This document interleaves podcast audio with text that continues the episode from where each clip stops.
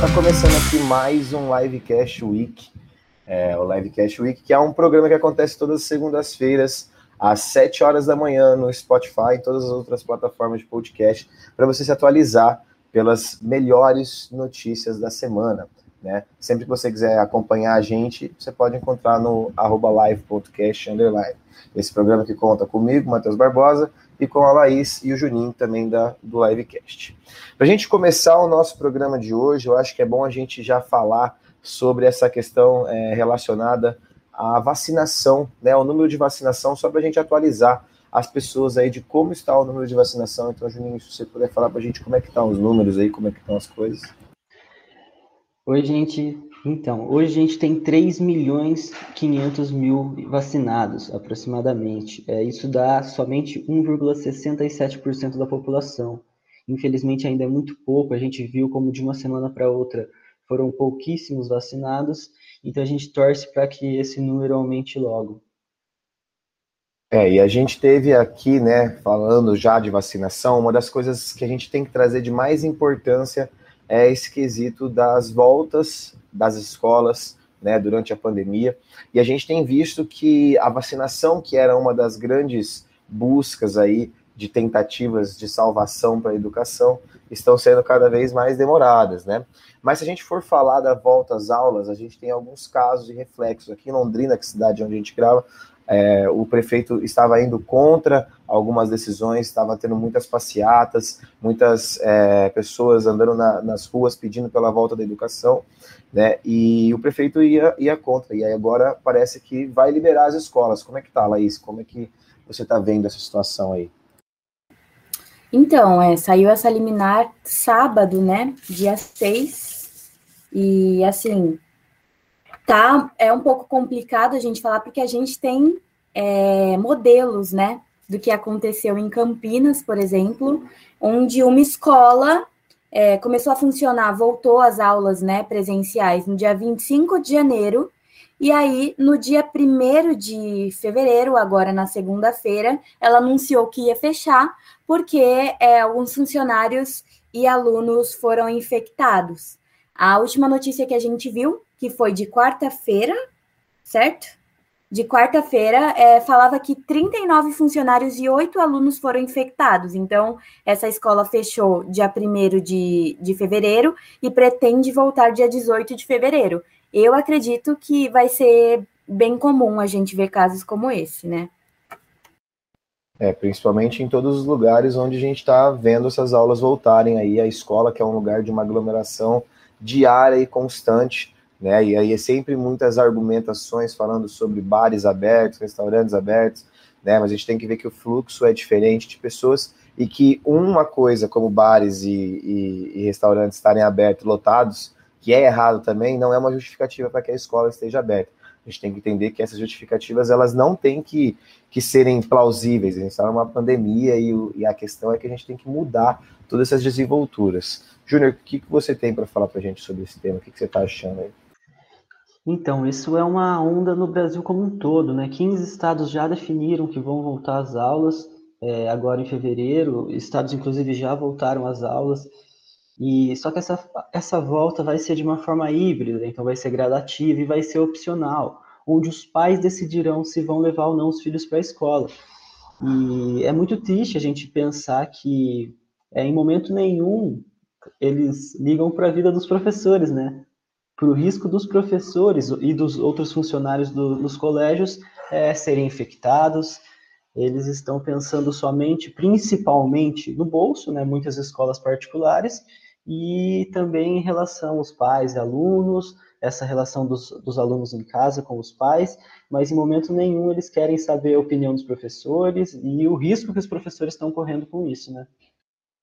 Até entendo que tenha uma necessidade, né, de crianças menores é, com relação à própria utilização dos meios de tecnologia, né? Uma demanda maior de um auxílio de um professor ali, de uma professora.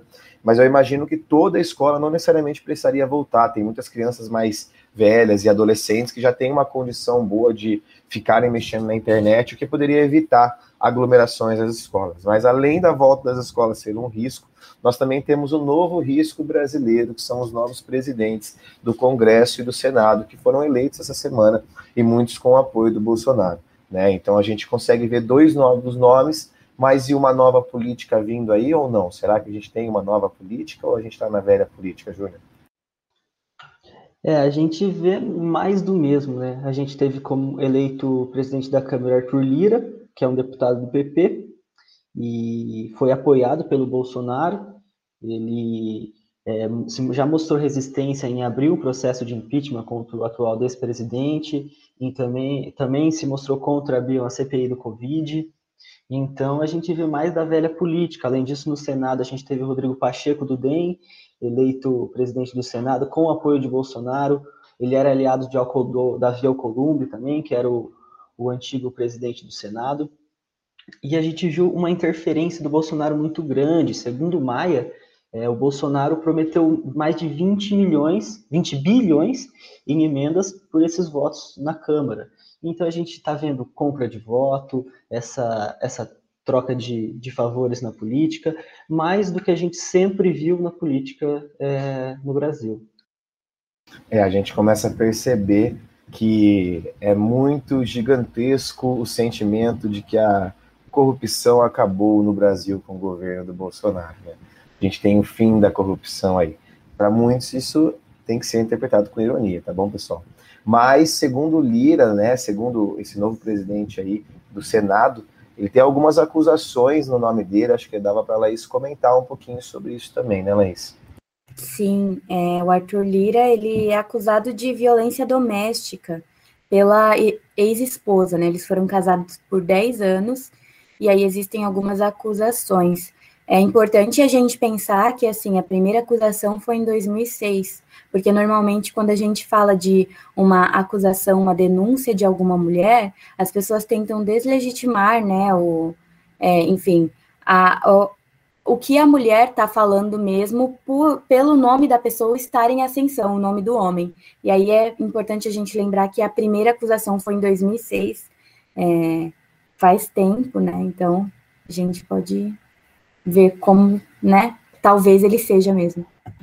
É, e não dá para a gente descartar que uma pessoa que tem uma acusação em um processo em cima dele estar disputando um cargo tão importante para a nossa nação, né, é, seja plausível. A gente não pode, mesmo se o cara um dia for comprovado que ele é uma pessoa inocente, como talvez às vezes não pareça ser, né? É, é, importante saber que se a pessoa tem um processo, ela não pode concorrer a esses tipos de cargos, porque eles são cargos extremamente importantes e são de pessoas que necessariamente deveriam estar lá para auxiliar o Brasil. Então a gente vê que todas as questões do desgoverno está trazendo muitos prejuízos para a gente aí. É, a gente vê como essas questões, para quem estava apoiando ele, não, infelizmente não faz diferença nenhuma, né? Sim, a gente pensa nisso sempre. Sempre a gente tem que pensar nisso, de uma questão que é, as pessoas querem saber mais é de não estar em crise, né? Mas e, e, e não ligam muito para as pautas sociais, mas a crise está aí, né? Para o povo, né? Para as pessoas de classes mais baixas, assim. Né? A classe média ainda está suportando nessa crise.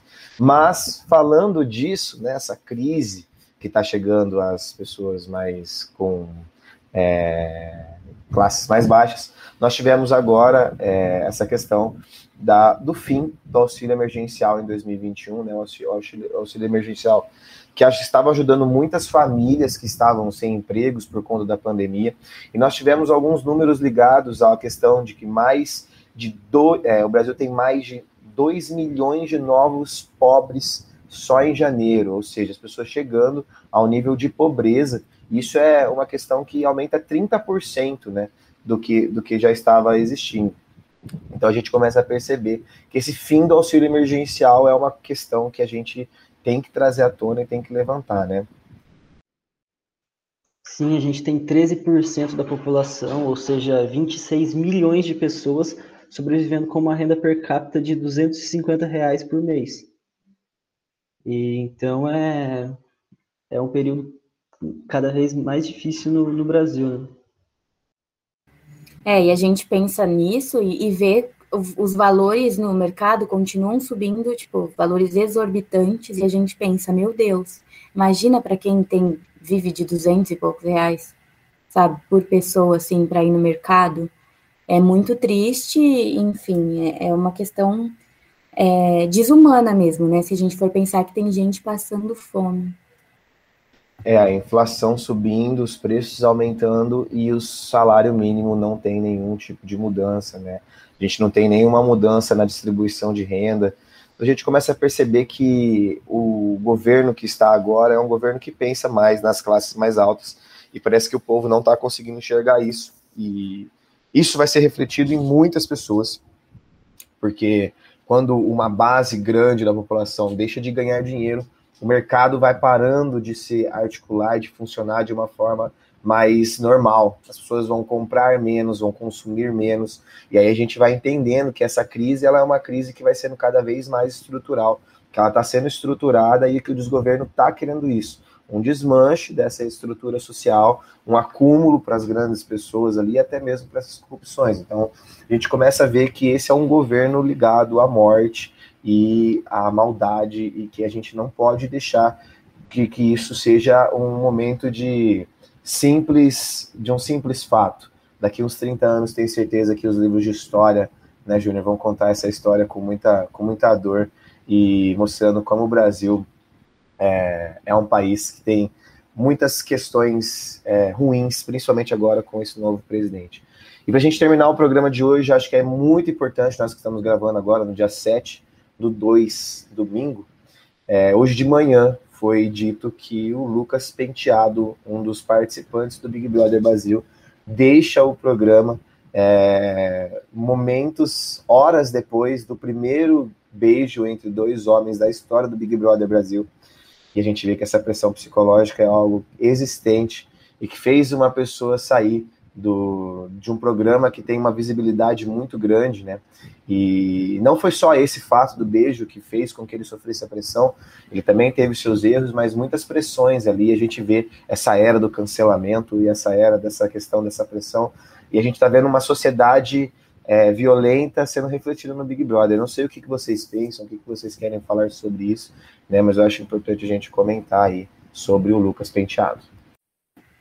É, o Lucas protagonizou com Gil, né, o primeiro beijo é, entre dois homens em 19 anos de programa, então isso já é muita coisa, e assim, ele vem sofrendo é, agressões, né, psicológicas, e enfim, é, desde, a, desde a primeira semana mesmo, claro que ele errou, mas a gente tem que pensar que essa cultura do cancelamento está indo longe demais, e falar também da hipocrisia, né, porque provavelmente todo mundo que está ali falando já falou contra homofobia, julgamento e etc. E aí vai falar do Lucas pela orientação sexual dele. É, o caso do Nego Di ali, por exemplo, que julgou, o Projota também, que é uma pessoa que sempre cantou de questões sociais ali, é, tendo essas interferências. É, não sei, o Juninho quer comentar alguma coisa? É, é sempre importante a gente destacar que é, ninguém é, pode julgar a sexualidade do outro, seja numa casa, num reality show, ou seja na nossa vida real. É, isso é uma questão particular e você não pode é, confrontar uma pessoa dizendo que há um interesse é, nela assumir a sua sexualidade. Isso é uma, foi uma, é uma cena muito triste, sabe? É um momento muito triste, mas que acontece diariamente, não só no Big Brother, né? É um reflexo do, do que a gente tem passado no, em vários sentidos, né? Temos tantas coisas boas como as coisas ruins, como reflexo ali. Acho que o debate é importante, né? Sempre trazer em pauta os debates que eles estão tentando trazer ali, mas eu acho que estão trazendo de uma forma muito errada, que não está ensinando as pessoas a debaterem sobre isso. Mas o nosso programa chegou ao fim. Acho que essa estamos tentando fazer um programa um pouco mais rápido para as pessoas ficarem mais com cada vez mais é, notícias no seu dia a dia aí com mais facilidade. Gostaria de agradecer a todos pela atenção, para quem ficou até aqui, siga a gente no nosso Instagram, live.cast. Lá a gente tem outros programas também que vão sendo divulgados, cronogramas. E aí você que está nas plataformas de podcast, encontre aí os outros programas que a gente tem. Temos vários programas, tanto sobre reality show, temos sistema prisional e assim outros temas que estão por vir. Muito obrigado pela atenção de vocês e a gente se encontra num próximo Livecast Week. Boa semana a todos. Muito obrigado. Tchau, tchau.